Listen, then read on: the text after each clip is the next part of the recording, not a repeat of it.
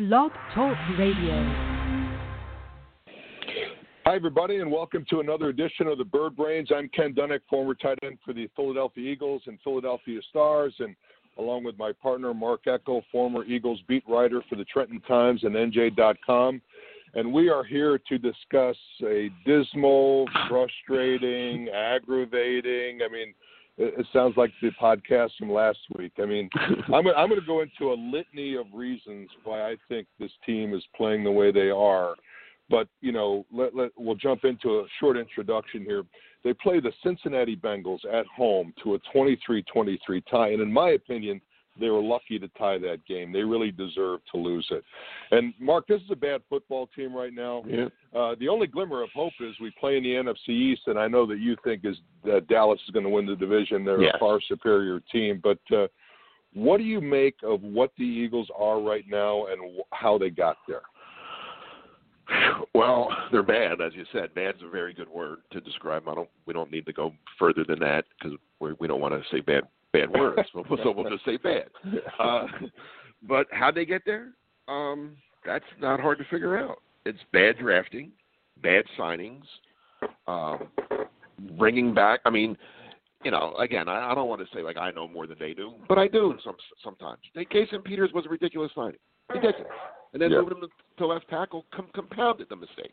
They should have signed that guy Glenn that they brought in for for a workout. He's you know he's an able-bodied guy. He's not again he's not a Pro Bowl player, but he would have got him through.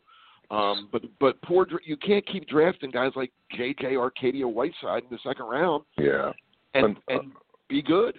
Another another guy who shows up lame before the game and is you know is plays limited plays. But so let's talk about personnel before we get into the reasons uh, about Well, why this football team is That's poor. why. losing losing Joe Douglas is a much bigger Mhm. deal than people uh, give credit to. Don't don't you agree with that? Oh, I said it. Remember when we we broke that story, and Yeah. I said it's going to be. I got bad news for Eagle fans when I when I said it. I, I had heard Joe Douglas was was leaving to join the New York Jets. Um, yeah, I, it's you know another thing, and and again, you can't stop Joe Douglas from getting a general manager's job. Of That's course. a great move for him. The other big move, and I think it's pretty obvious now, is that I kind of think Frank Reich might have had something to do with that Super Bowl team. Well, well, listen. Well, you know, we're going to get into that, and and, let, and let's do that now. I, I I've got a bunch of reasons why I think the Eagles are playing poorly, but if you want to start with the quarterback, you know, Wentz is in his fifth year, and normally mm-hmm. when you have a physical talent, and Wentz is a physical talent. I mean, you know, he was a high a high first round draft pick. He's got the size and the mobility. He's been injured a little bit, but that's really part of his own doing because he likes to run the football. In this case, Sunday, he really had no choice because nobody can get open.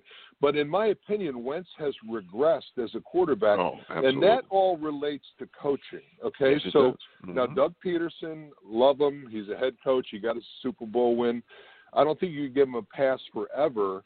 But I do think that if he sees Wentz regressing, whoever is the offensive quarterback coach, Pederson should be sitting in that room and finding out what's going on because Wentz right now is playing at a fraction of what he's capable of. Oh, I couldn't agree with you more. And like I said, the coaching staff has gone downhill. Let's be honest, Frank. I don't want to put it all in, but Frank Reich deserves way, like you said, Douglas deserves a lot of credit for. And uh, yes, well, Reich deserves just as much. I don't want to say he was the total brains of the operation, but look at what they've look look at what's happened since he's he's left with with Wentz, um, and, and the offense in, in general. Now this year, and again, I don't want. I'm not. I'm not the Carson Wentz apologist by any means. I mean, he he's Carson. He's got to play better. I mean, if you're not getting coached right, then you got to overcome that sometimes. Yeah. I mean, There's Uh, a, there's a, there's also a hundred million reasons why he should play better Yeah, on his own. But go ahead. but but but players still do need to be coached. If not, they, you wouldn't have all those coaches, right? So, but you can't keep changing his coach every year. That's what they've Well, done. I, I know, agree with and- that. And and, And, you now need I, don't, I don't even know what they have now. They have like six different guys.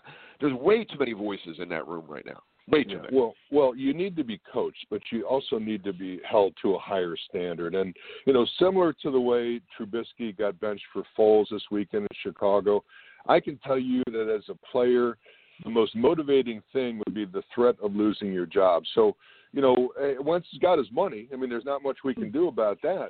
But let's light a fire and say, listen, Carson, if you keep turning the ball over, if you keep fumbling, if you keep making poor decisions on throws, we're going to go with Hurts or whatever and see if it works. Because what could be worse than 0 2 and 1? Right? I mean, that, oh, that, that, that, yeah, that thought though has got to be in a player's mind. But let me just go over uh, some of the reasons why I think the Eagles uh, lost that game, and and I'm going to give them. And everybody everybody has injuries. Okay, everybody has injuries. I'm not using this as an out, but again, this year the Eagles have had more than their share. Now they lose Goedert and Maddox this week. They're out for a while. Alshon Jeffery has not played it down this year we have no speed. DeSean Jackson pulls a hammy in the first quarter, and now he needs to rest no, more. Now, he needs yeah, more rest. Ken. Yeah, yeah. We should have gave him off Wednesday and Thursday instead of Wednesday mm-hmm. last week, right? So now we have no no speed to stretch the defense, which means everything is dink and dunk underneath, and and that's easy to defend. Arcega-Whiteside, you talked about it. He he has uh, lower body discomfort right before the game. You see him in a meeting with Howie you know, animated discussion. He goes in the locker room. He only plays, I think, 18 or 20 plays. And of course, before the season, Brandon Brooks tears his Achilles starting right guard. Andre Dillard, the projected starting left tackle, tears biceps in training camp. Jalen Reagor, the first rounder, is out.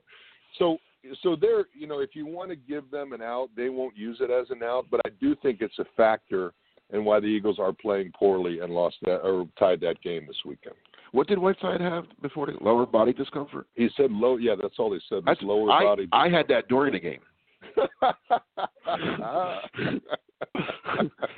yeah, does that mean uh, you had to go to the men's room about how? I'm not just saying. No, no, I'm just right. saying I, I, I, I was. It was uncomfortable. Too graphic. Too graphic. All right. Well, that's that's actually a pretty good analogy. And okay, so now let's talk about penalties.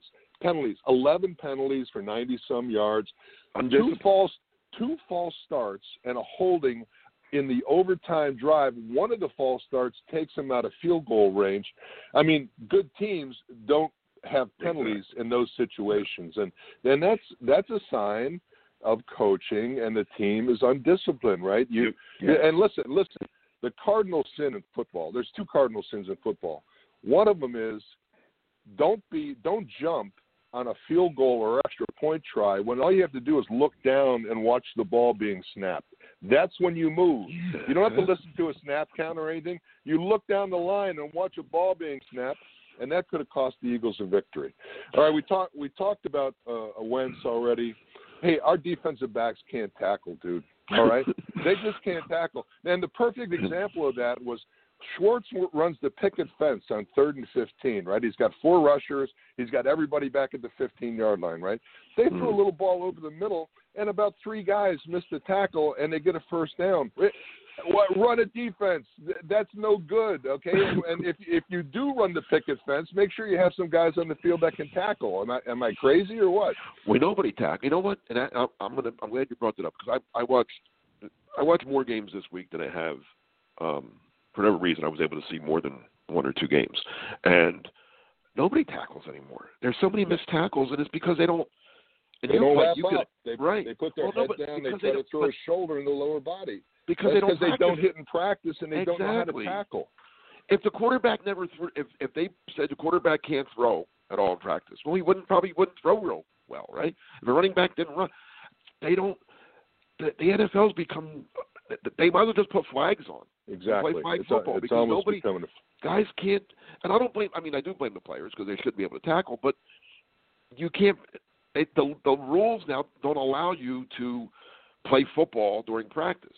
So now when you go to play football during the game, mm-hmm. you're not very good at it because you haven't practiced this all, all Exactly. I mean, it, it's so frustrating to, to watch. And hey, how about our linebackers? Okay, now the Eagles, they don't have for, whatever, for whatever reason, their philosophy is they don't want to draft them high, right? Well, let me tell you something. These linebackers can't cover, and Nathan Gerry can't cover, and I'm 63 years old with a torn Achilles and a hip replacement, and I'll go one on one on a route with him any day, and I still think I can get open. Okay, what are the Eagles linebackers doing? They they give so much cushion. They're not a position.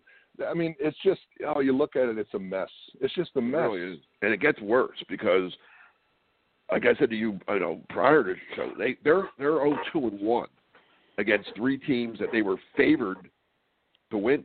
They were favored Yeah. in all three of those Yeah. games. Well, they were, they're they not- were decent favorites against the Bengals. That they were six point. I mean, that's six point favorite. It's, that's at these days. That's that, that's kind of a big line. You know, five. Well, let me tell you something. They're not favored this week No. because they got And- their and hands full with the Niners. And then the next two weeks they won't be favored either against Yeah. the Steelers and the Ravens. Yeah. I so mean, can they win? Sure, anything can happen in the NFL. But they, oh five and one is looking very, very possible. yeah, absolutely. And you know, we talked about defense and and Schwartz's scheme. I, I you know, I just, I don't know. I'm getting tired of it. I mean, I love the fact that they got eight sacks this week and finally put some heat on the quarterback.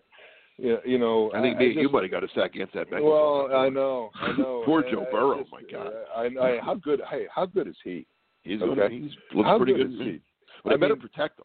Well, he took a wicked shot in that game. I mean, that the Eagles got flagged for. I forget who it was, but you know, you could tell it hit him right in the chest and knocked the wind out of him. And he, tough kid. He came right back a play later, and you know, he's just a playmaker. He, he reminds me of like a, a a young Aaron Rodgers, where he just you know he dances around, he finds the room. Here's another comparison to to Wentz and uh, and Burrow. You know, Wentz's first interception, the ball gets tipped. The defensive lineman is right in his face with a hand up. How about going sidearm or doing something to avoid the guy that's standing right in front of you so he can't get that Tip big it. mitt on the ball? I mean, seriously, right? You see Rodgers doing it all the time. Burrow does it. You know, Russell Wilson does He it. does it right. What? What? I, And all those me, guys are shorter than Wentz too. to me that's like quarterback 101 I, I i don't understand it and it keeps happening and as you can tell i'm frustrated because i'm venting to you here but uh right. now how about how about your how about your man jason peters who looked like a turnstile in the first half Like okay no no mobility i mean he's a big body and he's got experience but i tell you these young defensive ends are just schooling them right now It's sad. It's really sad. I hate seeing it. That's why when when a couple of weeks ago when they said everybody I was like, no, please don't. It's like watching Willie Mays play for the Mets. It's not fun. I mean, a guy of, of his and he should know. I mean, he I mean he can't need the money, can he? He made oh sure made- hey, my, hey, really. hey mark five million dollars is five million dollars I know, but I to mean, ruin to, to tarnish your career. You know what? If he goes another, if he plays another year, I might not put him in the Hall of Fame first, first, first ballot. Make him wait for for playing so bad the last couple of years. yeah i mean a tarnish on his. I'm seriously. I'm looking at. I, I know, I you know, were but a I Hall mean, of Famer, but I'm weighing. I'm weighing your whole career. Well, guess you- what? You're all, you're you stink now. You're not even Well, good. You stink. You know, you got a lifestyle. You're used to living it, and somebody waves five million at you. I, I mean, I can't, I can't fault him for coming back. Well, but he no, I'll certainly, wave the people that, that waved the five million at him. No. yeah, yeah. I don't know. Again, I don't- I don't what, what choice do they have, really? I mean, Cordy who's out Glenn. there? Cordy Glenn. Well, well, I mean, guy they brought listen, in for a workout. listen. If Peters keeps playing like this, they might as well go to him. But uh, all right, we got a couple minutes left. Let, let's talk about the decision that Doug makes at the end of the game. Now, I mean, the punt, I didn't mind it. Okay, but I was shocked by it because of Doug's aggressive nature. I think the right decision would have been after that stupid false start call that pushes them out of field goal range. And by the way, Doug was talking to the special teams coach to see if he thought Elliott could make the kick. The special teams coach said no, so Doug decides to punt. What I thought was the right decision, with 19 seconds to go, is uh, Wentz should roll out, chew up Mhm. some clock, throw it down the field. Maybe you get a maybe you get a pass interference call, or you get a lucky reception. You're in field goal range. If you if you miss the play, now they got about 10 seconds to go. They're around midfield. It's going to take a heck of a pass to get them in the field goal range, and then who knows if they can even get the field goal off. But that's what I thought the decision should have been. But everybody was shocked by Doug's decision Yes. because he's so aggressive and going for it all the time. Yes.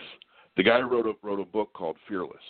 Well, he might have to do a sequel because that was fearless. Yeah, I would have definitely gone for it. There's no doubt that I, field goal, no, 64 yard field goal, too far, and, and if you miss it, you're giving the Bengals real Right. good field position. Go, Right. like you said, go for it. You might get it. It's only like you said, you only needed 12 yards. Not not only, but it wasn't fourth and 40. It was fourth and 12. They've they've gained 12 yards on a play before. Um, but yeah, Wentz rolls out, you throw. If you don't get it, if you don't get it, it falls incomplete. It, but it, you took at least six seconds off the clock, right? Yeah, if you if you if you roll out, you should take Right. about seven to ten Okay. seconds off the clock. So there's so there's ten seconds left. So Right. let's say nine. So so so you give the Bengals a ball with ten seconds. They have no timeouts. You're telling me you're you're that scared that your defense is going to not only allow them to, to gain yards, but also get out of bounds, stop it because they they can't. You know, if the play's in the middle of the field, the clock's going to run out. No way the Bengals Bengals. We're, we're, if, I, if I was Pederson, I'd be scared too. But the time goes so quickly. We're out of time for this week. We'll join uh, you. I hope you join us next week for another edition of the Bird Brains. Take care, everybody. Have a good week. Okay, that was good.